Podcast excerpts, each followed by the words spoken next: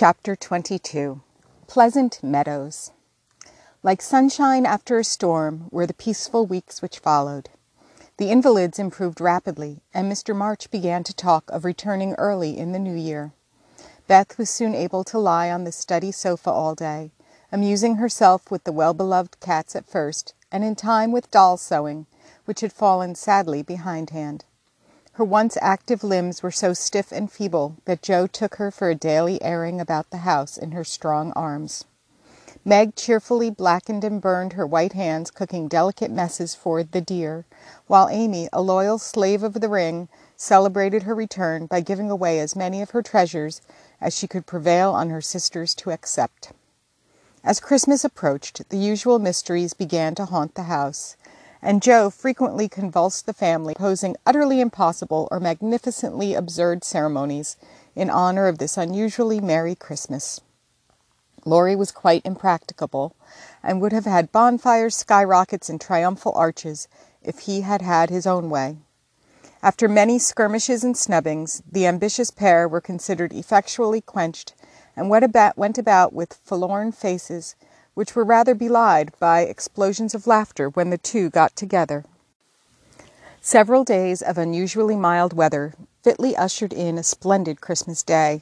Hannah felt in her bones that it was going to be an uncommonly plummy day, and she proved herself a true prophetess, for everybody and everything seemed bound to produce a grand success.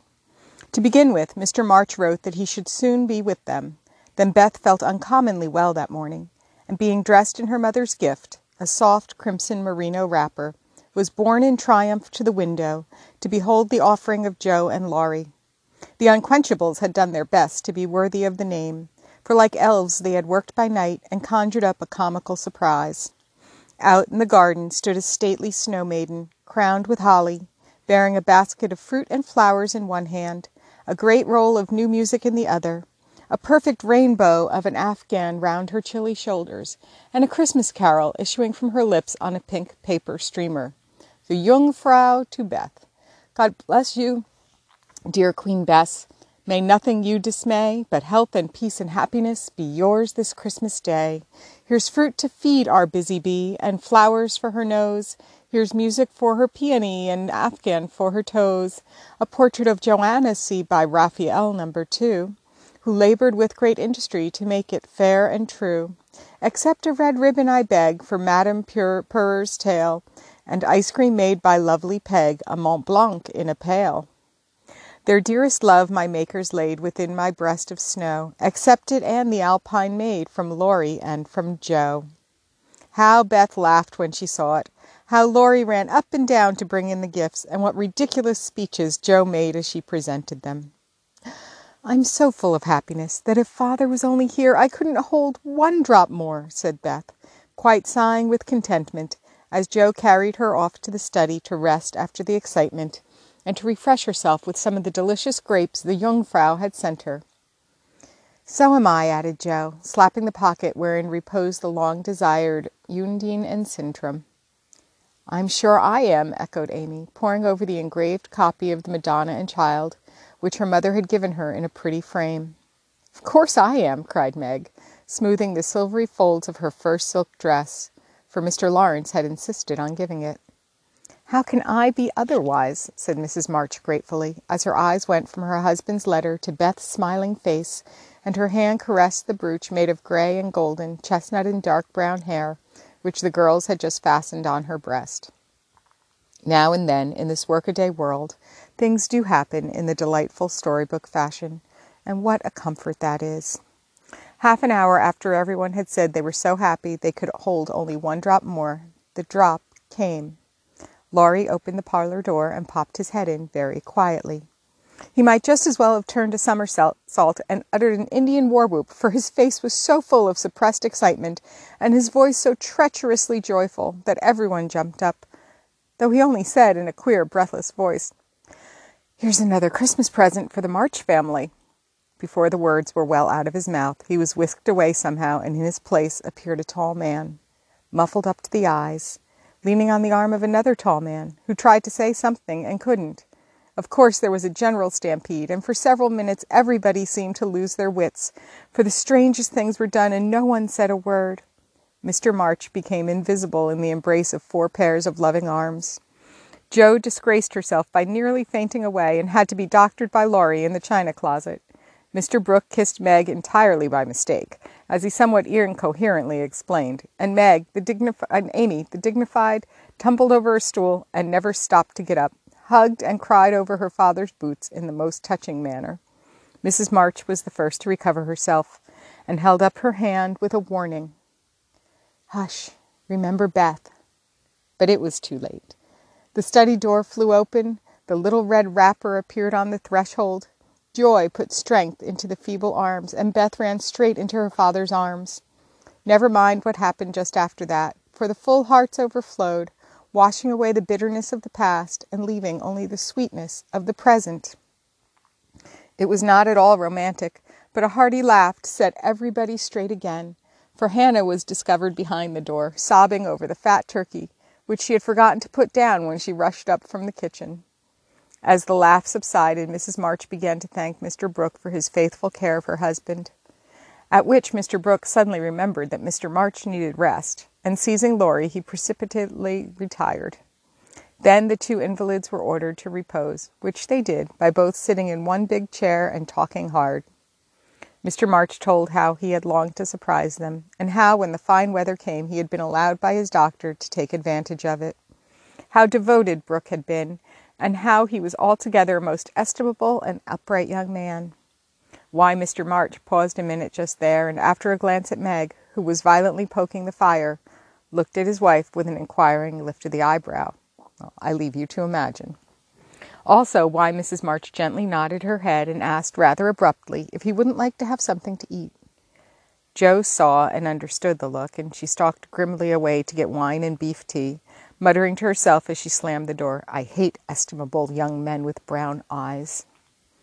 There never was such a Christmas dinner as they had that day. The fat turkey was a sight to behold when Hannah sent him up, stuffed, browned, and decorated. So was the plum pudding, which melted in one's mouth, likewise the jellies, in which Amy revelled like a fly in a honey pot. Everything turned out well, which was a mercy, Hannah said.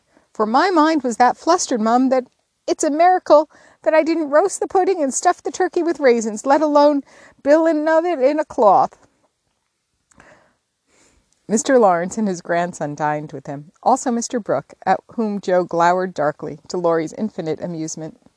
Two easy chairs stood side by side at the head of the table, in which sat Beth and her father, feasting modestly on chicken and a little fruit. They drank healths, told stories, sang songs, reminisced, as the old folks say, and had a thoroughly good time. A sleigh ride had been planned, but the girls would not leave their father, so the guests departed early, and as twilight gathered, the happy family sat together round the fire. Just a year ago, we were groaning over the dismal Christmas we expected to have. Do you remember? asked Jo, breaking a short pause which had followed a long conversation about many things. Rather a pleasant year on the whole, said Meg, smiling at the fire and congratulating herself on having treated Mr. Brooke with dignity. I think it's been a pretty hard one, observed Amy, watching the light shine on her ring with thoughtful eyes. I'm glad it's over, because we've got you back, whispered Beth, who sat on her father's knee. Rather a rough road for you to travel, my pilgrims, especially the latter part of it. But you have gone on bravely, and I think the burdens are in a fair way to tumble off very soon, said Mr. March, looking with fatherly satisfaction at the four young faces gathered round him. How do you know? Did mother tell you? asked Jo. Not much. Straws show which way the wind blows, and I've made several discoveries today. Oh, tell us what they are, cried Meg, who sat beside him. Here is one.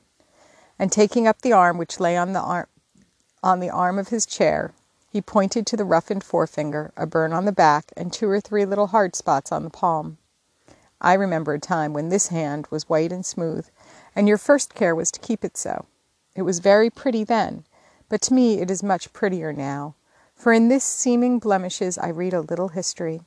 A burnt offering has been made to vanity. This hardened palm has earned something better than blisters, and I'm sure the sewing done by these pricked fingers will last a long time. So much goodwill went into the stitches. Meg, my dear, I value the womanly skill which keeps home happy more than white hands or fashionable accomplishments. I'm proud to shake this good, industrious little hand, and hope I shall not be soon asked to give it away. If Meg had wanted a reward for hours of patient labor, she received it in the hearty pressure of her father's hand and the approving smile he gave her. What about Jo? Please say something nice, for she has tried so hard and been so very, very good to me, said Beth in her father's ear. He laughed and looked across at the tall girl who sat opposite, with an unusually mild expression in her face. In spite of the curly crop, I don't see the son Jo, whom I left a year ago, said Mr. March. I see a young lady who pins her collar straight, laces her boots neatly, and neither whistles, talks slang, nor lies on the rug as she used to do. Her face is rather thin and pale just now, with worry and anxiety, but I like to look at it, for it has grown gentle and her voice is lower. She doesn't bounce, but moves quietly, and takes care of a certain little person in a motherly way which delights me. I rather miss my wild girl, but if I get strong, helpful, tender hearted woman in her place, I shall feel quite satisfied.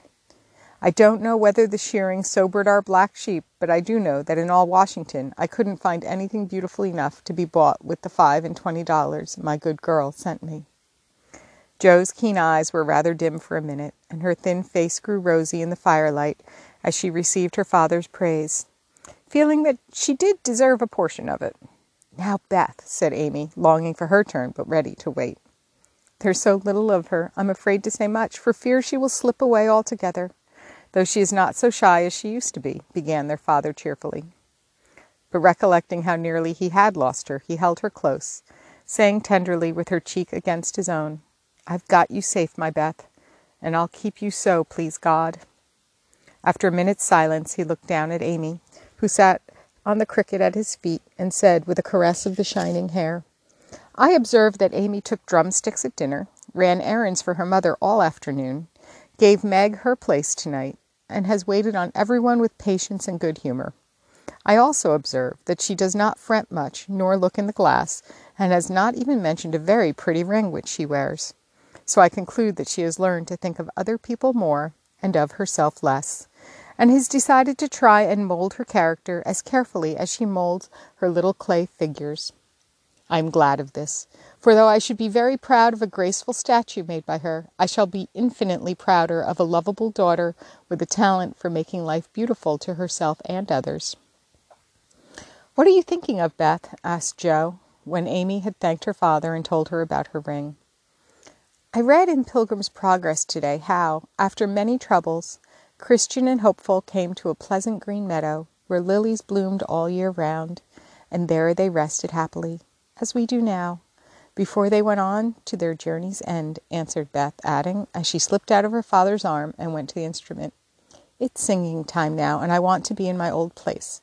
I'll try to sing the song of the shepherd boy which the pilgrims heard. I made the music for father because he likes the verses. So, sitting at the dear little piano, Beth softly touched the keys, and in the sweet voice they had never thought to hear again, sang to her own accompaniment the quaint hymn, which was singularly fitting song for her.